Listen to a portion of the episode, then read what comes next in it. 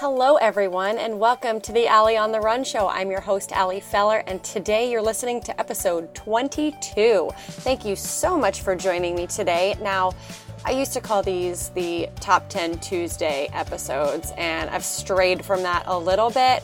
Uh, bear with me, still kind of playing around with some things, but today I do not have a top 10 list. Today I want to talk about body stuff because this is something that comes up often in my life, in the media that I consume, on the blogs that I read, on the people I follow on Instagram. It's like it's everywhere. If you're a 20 or 30 something woman, or I mean, probably any age, man or woman, this stuff comes up all the time. So, I, if you read my blog, I wrote about this pretty recently, and I wanted to share some similar thoughts here today because it's kind of nice to talk through all of this stuff in addition to writing about it. So, how I finally got over my body issues. Let's get into it.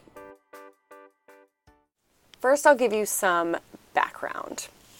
Um, I went to a November Project workout in March, so about a month and a half ago, and I hadn't been going to November Project in a while. It's a it's a free fitness group. They're in like 33 cities now. I've been working out with them for a long time, and I wanted to go. This was a special workout this morning. The leadership was changing over, and I hadn't been in a long time because I'd been so sick, and I really wanted to be there to show my support, to see my friends, and to get a workout. That's you know the bonus, right, for social workout situations is you actually do get a workout in, in addition to seeing all your friends. So when I go to November Project, I live in New Jersey now, and the workouts on Wednesday mornings are on the Upper East Side. So that requires a 4:20 a.m. wake up for me, which you know isn't so pleasant. But knowing that there's going to be a couple hundred people there waiting for you makes it a little bit easier. So on that given morning, it was March 8th. That that date is like ingrained in my head now. So March 8th, I wake up at 4:20 in the morning. I like roll out of bed, I throw on some clothes, I get out the door, I get in my Uber to the Upper East Side, you know, rolling up nice and fancy. I did the workout and it was great. I loved seeing my friends and running around and and meeting the new leaders. Super excited for them. So if you're in New York City, make sure you check it out. Wednesday morning, November Project, Gracie Mansion. Uh, the leaders are awesome. Anyway, I have a point with all of this. So then I came home, and it wasn't until I got home that I realized I was in such a different place as when I used to go to these workouts. So, a big thing to know about November Project is that at any given workout, there are people taking photos. That's kind of, you know, the group doesn't advertise, it's free. So, the way that they started spreading awareness and getting the movement to grow in the beginning was through social media, of course. So there are people taking photos at every workout. It's like a big thing that in a couple hours after each workout, there's a whole photo album that goes up online and everyone's sharing their pictures from the workout because you have a good time, right? You want to show everyone. And it wasn't until I started seeing photos that I realized, oh, wow, I didn't pay any attention to how I looked at the workout. And I know it sounds kind of weird because a lot of people don't pay attention to how they look when they work out, right? But I was so accustomed to these people taking photos and and caring about how I was going to look in them that I paid attention to those things before, you know, like I I might put a nice little braid in my hair because yes, I always wear braids in my hair, but like maybe because it'll look a little cute or I would pay attention to my outfit and um, on that given morning, I did everything the same. I hugged the same friends, I made new friends, I ran the same loop that we always run, but I didn't care about my body that morning. And I got home and I was like, wow, that is freeing as hell. So, why do I tell you this? Because I spent most of my life hating my body. I always blame it on the fact that I grew up as a dancer, right? That's like my thing. Oh, well, I hated my body because I grew up as a dancer, and you know, we learn to be really critical and we scrutinize our bodies, and we're surrounded by mirrors, and we are constantly looking at our flaws. Is that true? Yeah, sometimes. And you are surrounded by mirrors, and especially if you're in ballet, like in ballet, there's a right and a wrong way to do everything. It's not like contemporary or other styles that are a little bit more lax and allow for a little bit more, I guess, literal wiggle room uh, in ballet. It's like no this this is what your turnout should be. This is where first position is. This is how high your releve should be. And if you're not there it's your own fault. It's not the teacher didn't teach you badly. It's that your body isn't doing what you want whether it's not strong enough it doesn't look a certain way whatever that is. There's all these reasons that as dancers we get into hating our bodies so it's always kind of been my default that i was a dancer i hate my body and senior year of high school, I actually did have a dance teacher. Like my studio was, I, I went to a couple studios, but uh, mine was great in terms of like body stuff wasn't really an issue. I did have one teacher my senior year who like she was a hot shot. You know, she came from New York City and started to teach for our little studio in Concord, New Hampshire. And she did sit our group down, our group of seniors, and she said, and she looked right at me and was like, You'd be able to jump a lot higher if you weighed less. And I remember being like, Oh, that was rude but also kind of knowing it was true. I had gained a lot of weight. I got mono when I was 16, and most people lose weight when they get mono. I decided I was only going to eat mint chocolate chip ice cream because my throat was so sore, and the mint chocolate chip ice cream felt really good on the way down. So I actually gained probably like 20 or 30 pounds when I had mono, and I never lost it.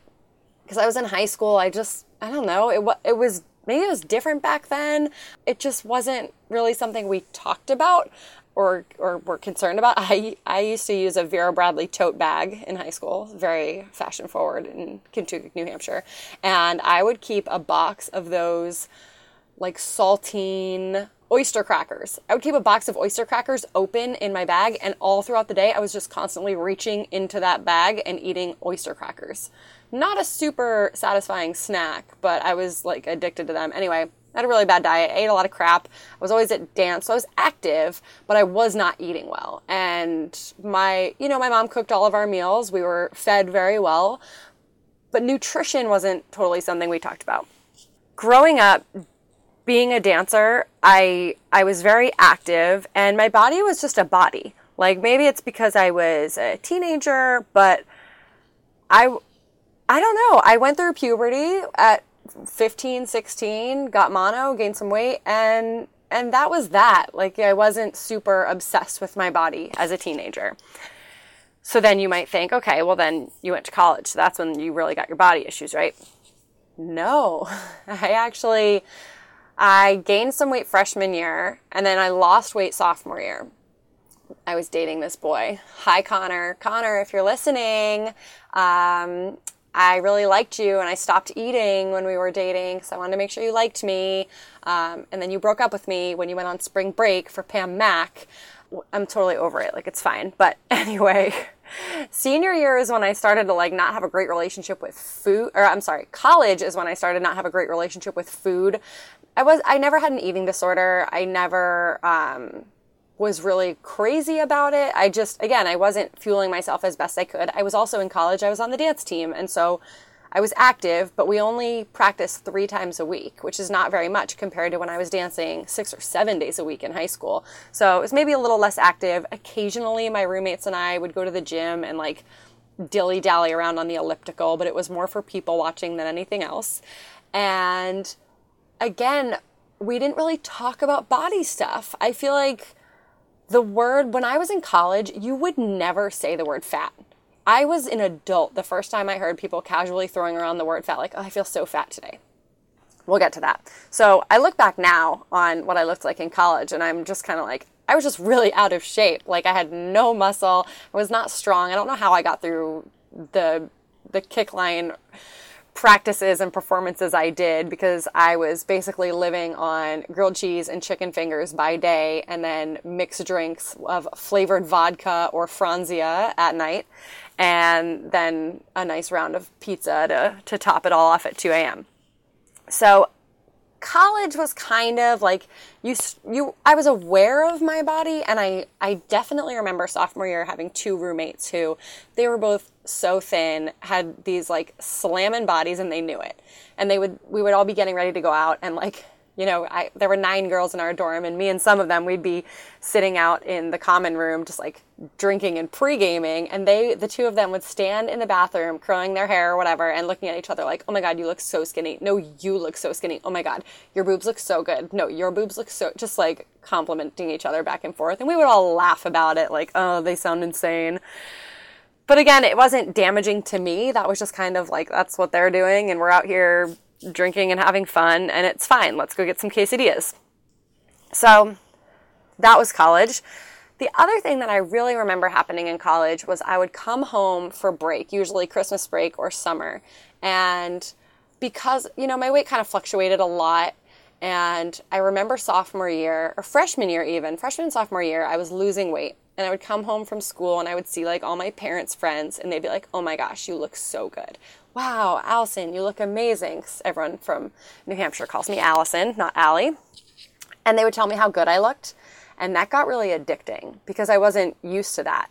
And it was kind of like, oh, like, you know, this was never, my appearance was never a topic of conversation before, but now all of a sudden I'm at Christmas Eve and everyone's telling me how good I look. And I think that's an interesting thing that when you lose weight, even if you didn't, you know, have to, or I just did air quotes, you couldn't see them, but I, you know, air quotes, have to. If you didn't have to lose weight, or even if you looked amazing before, people will start commenting on your appearance. They'll say you look great, they'll tell you how good you look, and that can feel like a real confidence boost, of course, until it stops. And I think that's when things can start to feel a little damaging. So I was going home for breaks, I was getting these compliments, I really liked it. But there was nothing super negative. There were times that I would put on my kickline uniform and I'd be like, "Oh, this doesn't look great," or "This feels a little tight." But I didn't. I didn't ever lose sleep over it. This goes back to I think we talk about body issues often stemming from childhood or adolescence, and I always kind of accepted that. But that really just wasn't the case for me, and I didn't realize that until somewhat recently. I didn't always love my body as a high school and college student, definitely not, but I don't remember obsessing over it the way I did once I entered certain parts of the post collegiate, we'll call it the real world. My issues actually started, my issues with my body started when I began running. Now, as much as I love running and as much as I attribute so much of my happiness and success to what running has given me, running also inadvertently became the root of a lot of my problems with my body. I started working out pretty regularly back in 2008 after I moved to New York City. I started running, joined a gym, became hooked on group fitness classes, and I loved them. I wasn't going for any reason except that I really loved those group fitness classes. They were fun. I hadn't really had a regular workout program before, and and I liked it. I liked that I felt good. I was feeling strong. I could see progress. It was something I would do with my roommate at the time, and I was just really into it. Crunch Fitness, man, you guys were doing it right. So I had also started running, so I would run in the morning, and then at night I would go to Crunch and I would do like a chisel class. I was really into those, or kickboxing. And I realized that there were all these women at the location I went to who would do the chisel class, then the kickboxing, then the 30 minute abs class. And I didn't even know that was an option. I was like, oh, I thought you just did one class, and then you went home. That was enough. But these women were doing all three. And these were like, the women were, were all kinds of shapes, sizes, ages, and they were doing hours of exercise every night. And I was like, oh, okay, that seems fun. I'll do that too. So all of a sudden, I'm running. Yeah, I was running like three to five miles in the morning and then working out for more hours in the evening. Like, how did I have time to do anything? So I, I genuinely started running and working out for all the right reasons. I wanted to feel healthy, I wanted to get strong, and I wanted to have fun. But within a few years of this new lifestyle of mine, it had spiraled out of control. And of course, it's so easy for me to look back and see this now, but I, I definitely didn't at the time. It wasn't until I was working out to the point of injury that I realized I was actually less happy than I had been before. I had lost weight, which was great. I and I did. I had some weight to lose, like just that college weight, nothing super like transformational or that I would call a weight loss journey. But yeah, I had lost some weight and with that, I had lost a lot of happiness, unfortunately. I had become dependent on exercise to make me happy. And I realized, isn't it supposed to be the other way around? Wouldn't all of my problems go away if I was permanently a size four? No, of course not. but I liked how I looked. I liked that I felt fitter. I liked that I looked better. Uh, and and a big thing at the time is I was working at Dance Spirit, and I adored that job. I worked with people who became my best friends, and I genuinely loved going into work every single day. But we had totally created a toxic environment. My staff was a group of five adult women and every morning you know we would we would kind of gather in the morning. It was always fun. We would talk about the insane things our significant others had done the night before like brian leaving the kitchen cabinets open or leaving the collar stays from his dry cleaning shirts all over the floor. And i taught the girls i was like to get revenge i like to stick them inside his shoes it wasn't really getting revenge. He would then just take them out of his shoes and leave them on the floor. But I remember that being a permanent topic of conversation in our group. But eventually, we would shift from talking about our significant others to our outfits because we always dressed up at Dance Spirit. It was really fun. If you read my blog, you might remember my bathroom mirror selfies from back in the day. I was so proud of those. And then it would mo- the conversation would most likely turn to our body issues. And I look back now and it's like those scenes were straight out of Mean Girls where we would just nitpick everything about ourselves in this really odd fire fueling like cyclical way. And it, it was like that scene in mean girls where they're standing in regina george's room talking about the dumb things from you know oh my love handles to their that my nail beds suck. I have bad breath in the morning. Like oh my gosh so insane but we would all do it fuel each other's fire that was also the time when I discovered the healthy living blog world. And for all of the amazing things the internet and blogging has done for me, for all the amazing people, the wonderful communities I have been so fortunate to be a part of, I look back now at some of the stuff I was reading and a lot of the stuff that I myself was writing, and I cringe and I'm just like, ah, get it off the internet. And a lot of it still exists, which is scary. A lot of those, a lot of the blogs that I started reading have not changed all that much. Some, of course, have. So go girls. A lot of these blogs seems re- seemed really innocent at first, but now I'm very clearly able to look back on some of the ones I was reading, and the first word that comes to mind is disordered because there were a lot of unhealthy behaviors being paraded around as totally normal, and I was in a very impressionable place in my life, and I found myself following suit in many ways.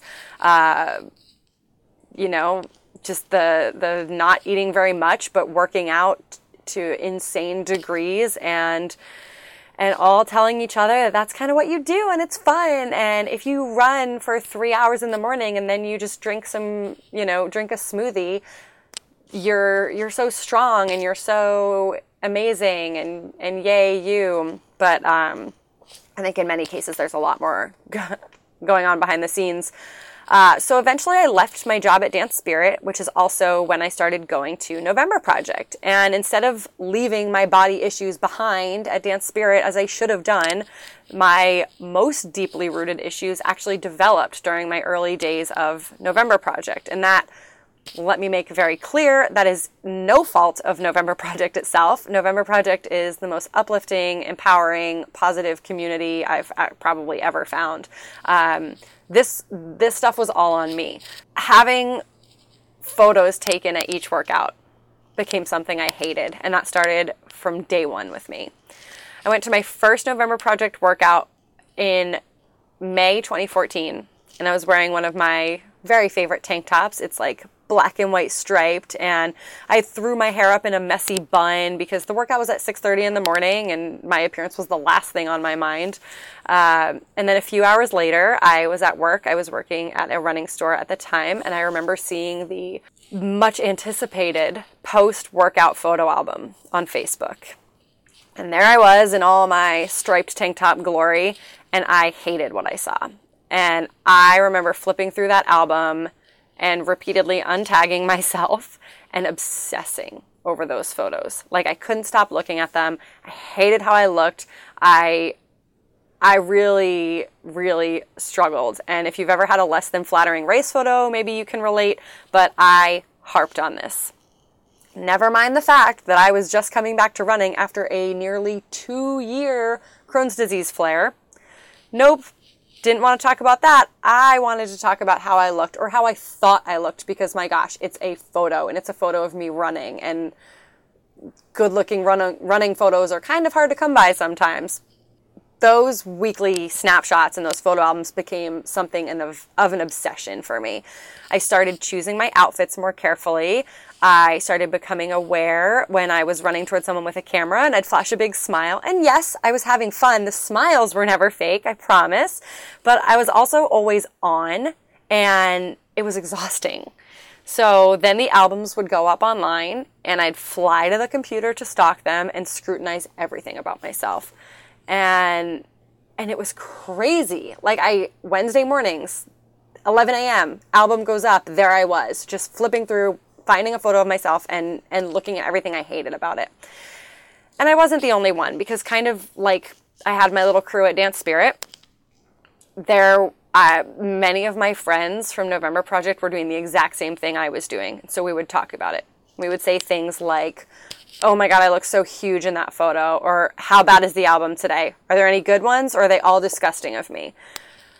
These lovely, wonderful photo albums taken by people who would show up at six in the morning just to do something nice for everyone were not serving me positively, but I kept going back to them. I could have really easily just not looked at the albums because in real life, I wasn't at the point where I was constantly hating myself, but looking at these photos drove me to that point. So suddenly, and and this was like in my mid 20s. I was 26 at the time. Wait, no. No, I was older. I was like 27, 28 at the time, and I had become this woman who was obsessing over everything body related. And it was never in an I need to lose weight way, so much as it was just a general constant check in about how I looked. I never dieted, I never really changed my eating habits in an effort to look, quote, better. I was just always tuned into my appearance. And most of the time, I, I don't even think I realized I was doing it. I look back on old like blog posts and Instagram photos with captions like, and this is an actual caption I once used, quote, thighs by Velveeta, and I do love me some Velveeta shells and cheese. I haven't had it in a couple years, but uh, it used to be one of my favorite foods. Again, with the not so healthy food groups for most of my life. But I would make these constant like jokes about my thighs or whatever. And I think it's fine to joke about that stuff from time to time. But my innocent comments were kind of constant, no matter what shape my body was in at the time. So finally got to the point, and then of course Brian and I got engaged. Yay, that was great. And then life leading up to the wedding, life wasn't stressful, but you know, there is the whole I'm going to be in a wedding dress and in front of a lot of people and having lots of photos taken. And I think that weighed on me more than I would have admitted at the time. And so I know I was stressed about that. And then last year, I hit my breaking point because I realized I was so happy, except that I really, really wasn't. I was a blissed out newlywed. Brian and I had just gotten married. We went on a once in a lifetime honeymoon to Africa. I was working a wonderful job. I had gone freelance, so I had a nice flexible schedule, working for editors that I loved and clients that I really respected. And I had a brand new puppy. I was living in Manhattan. I was blocks from Central Park, which is my favorite place in the world. And I had lots of good friends, great relationships, right? So on paper, that's that's a pretty good life. You know, was everything perfect? No. But that's a pretty good life. And instead of focusing on all that incredible stuff, I scrutinized my appearance for like 20 hours a day. I was constantly just like second naturedly, is that a word? It's a word now. I was always tugging at my clothes all the time, always finding something to dislike, and I was talking about it to my friends all the time. I had like a couple friends that we were just constantly talking about our body stuff and what it looked like and what we didn't like and blah, blah, blah. And I remember getting to the point where I was boring myself. I would talk to certain friends and realize I was saying the same stupid stuff about what I, about my body. Like, why is that what we were talking about and not much more meaningful stuff? So I finally, I just said enough. And I put a hard stop on the fat talk the body obsession, the constant body related analysis, I was done. I stopped thinking my appearance had anything to do with my self worth, my intelligence, my professional life, my relationships. I stopped asking Brian if Every time he took a photo, I could look at it immediately and then decide whether or not I needed him to retake it a more flattering way. I just said, enough. I am not doing this anymore. And it worked. I literally told myself, Allison, stop doing this. And I stopped. Overnight. I know a lot of people talk about how their journey to learning to love their body took years. And, and if that works, that is wonderful. But I took action immediately. The shift was immediate and it was pretty remarkable. Just like I unfollow people on Instagram or Facebook who aren't positively serving me, I unfollowed the part of my brain that was telling me to focus all my energy on my reflection. I know this sounds a little bit preachy. Do I love my body every single day? No, but I also don't think about it every single day. I know and I very much accept now that my self worth has nothing to do with my appearance and everything to do with who I am as a person, with how I treat others, and with how many kisses I get in the morning from my puppy. So, this isn't a preachy, like, love your body no matter what post, because I think we throw the phrase body positivity around a lot these days. And I think in theory that's a really great thing, being body positive. But I think in practice, sometimes just achieving body neutrality is okay too. The key that I have found is not making body negativity or total body scrutiny and hatred the driving force in my everyday life. Right now, I am not my leanest. I'm not my most muscular. I'm not uh, fitting into a lot of the stuff that I used to fit into. I'm, you know, I'm also I'm getting a little bit older, I, and your body changes, and that's fine. So I may not weigh what I once weighed. I actually don't really know what I weigh. I don't really weigh myself, but I feel a lot lighter, and I really realized that at that November Project workout. See, we came full circle. We're now back to March 8th when when I went to November Project because I had spent so much time obsessing over my body. And I look at that now and I'm like, man, it is so freeing to have given that up and to just be able to go through life not focusing on things that don't matter. Your body matters. If your body is unhealthy, that matters. I've been through times where I've been very unhealthy. And so, yeah, when I'm going through a Crohn's flare, I obsess over my body, not what it looks like, but how it feels. And I think that it is very important to feel confident and strong, whatever that word means to you. But I think ultimately, just not making what we look like such a big deal. And I think we see a lot of, you know, side by side comparison photos, like whether it's before and after or, you know, transformational or even like, here's a bad race photo, but it's okay. I love how I look. Like that's just fine if it empowers you. But again, I think that that's a situation where we're making things a thing. And things are only a thing when you make them a thing. I just said thing a million times in a row. But my point is that we obsess over things that we create. Like, if someone out in the world is reading my blog, is looking at my pictures, is following me on Instagram, and is saying, like, whoa, Allie looks like she gained some weight, that's totally fine. And I don't mean right now, I'm not saying I have or haven't. I don't know. I don't care. If people out in the world are looking at my body, that's fine. That's probably more on them than it is on me.